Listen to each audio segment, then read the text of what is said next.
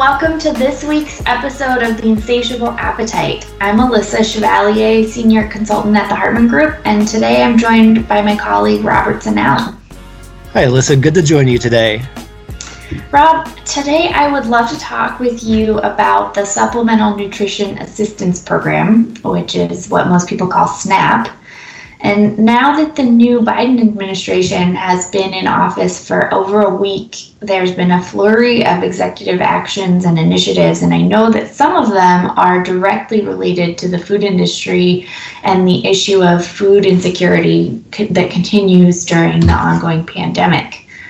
Yeah, that's right, Alyssa. So last week, President Biden signed an executive order to have the U.S. Department of Agriculture expand benefits and extend eligibility of SNAP benefits to an additional 12 million people, they estimate, who were not previously eligible. In 2020, SNAP spending was already at historically high levels, and the federal government devoted about $90 billion in 2020 to SNAP.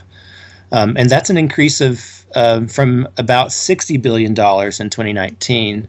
And a lot of that increase is due to, that first COVID relief bill that was passed way back in the spring. It seems so long ago. And that increased benefits on an emergency basis during the pandemic. So now the average monthly SNAP benefit is about $160, and that's up from $130 before the pandemic. Okay, wow, $160 a month though, that's still probably not going to cover everything for a lot of people in terms of just their food expenses. Yeah, it's true.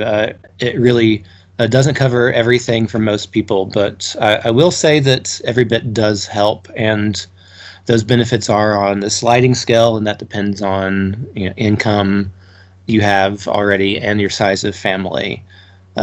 And this whole situation makes me think about 2 years ago when I was one of the lead researchers on Hartman Group's Business of Thrift syndicated research study that came out, I think, in Q3 2018.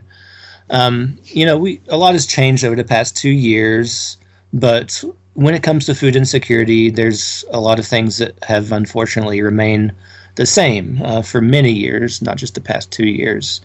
But one of our most telling findings on that study and the Business of Thrift was when we asked respondents what they would do if they had an extra $100 a week. And if you compare those responses, low-income consumers responding to those who would be considered mid to high-income responses, low-income consumers in our survey were twice as likely to say that they would spend that extra $100, no strings attached money a week on buying more food from the grocery store. Now, this is all hypothetical here. But I remember one person we interviewed saying that if she had that much extra money, like $100 extra a week, she wouldn't feel like she'd need to make a choice between things like, bananas and oranges or steak and chicken, that she'd be able to get both and all of those things. And this is just an extra $100 without any strings attached about how to spend it. Right, and since SNAP is specifically for food, all of the funds through that program feed right back into the food and beverage industry. But one thing I've been hearing more about lately is this divide that still seems to be really persistent between online and in-store shopping when it comes to folks who want to use their SNAP benefits. Yeah. I read just a couple of days ago that even though online shopping has grown by 300% during the pandemic, there are still major barriers for those with SNAP benefits in being able to apply those benefits to their online shopping. And of course, then there are added fees that a lot of online shopping services have, which would only further discourage those low-income shoppers from using those types of services. Yeah, so even though the federal government's now directing citizens to shop online as much as possible for groceries, and a lot of that's due to the increased risk that they're seeing with all these new COVID variants out there, And that makes in-person shopping a lot scarier for a lot of folks. You know, even though they're telling people to do that, you know, when it comes to actually applying SNAP benefits to online orders, it's not available for a lot of people, and it's simply not affordable for a lot of people too.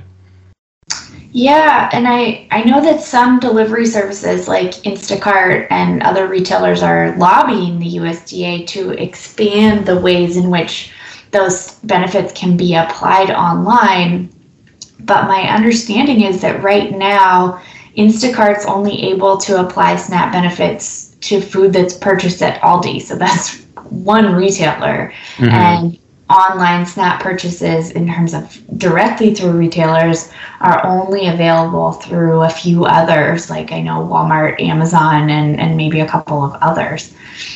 Yeah. And we know a lot of retailers are doing what they can to try and get those benefits more available to online purchases, and, you know, getting online shopping to be more of a viable point of sale for lower income shoppers in general. That's one area that we did call out in the 2018 study as an area of opportunity, especially for retailers.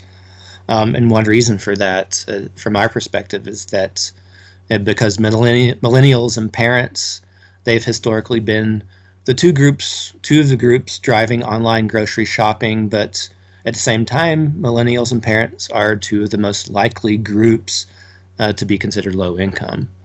And so with online grocery shopping becoming so much more important this year, there's real opportunity still for retailers in expanding that user base even more if they can make it more appealing to consumers of all incomes. Absolutely. And while part of that's the ability to pay using those SNAP benefits, another aspect will certainly need to be just making sure that online is available in areas where lower income people live, particularly right.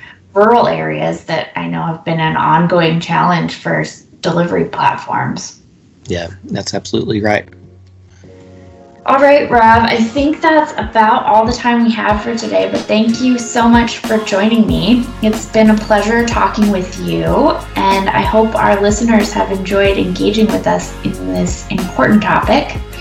And as always, feel free to reach out to us here at the Hartman Group, and we look forward to next time on The Insatiable Appetite. Thank you, Alyssa.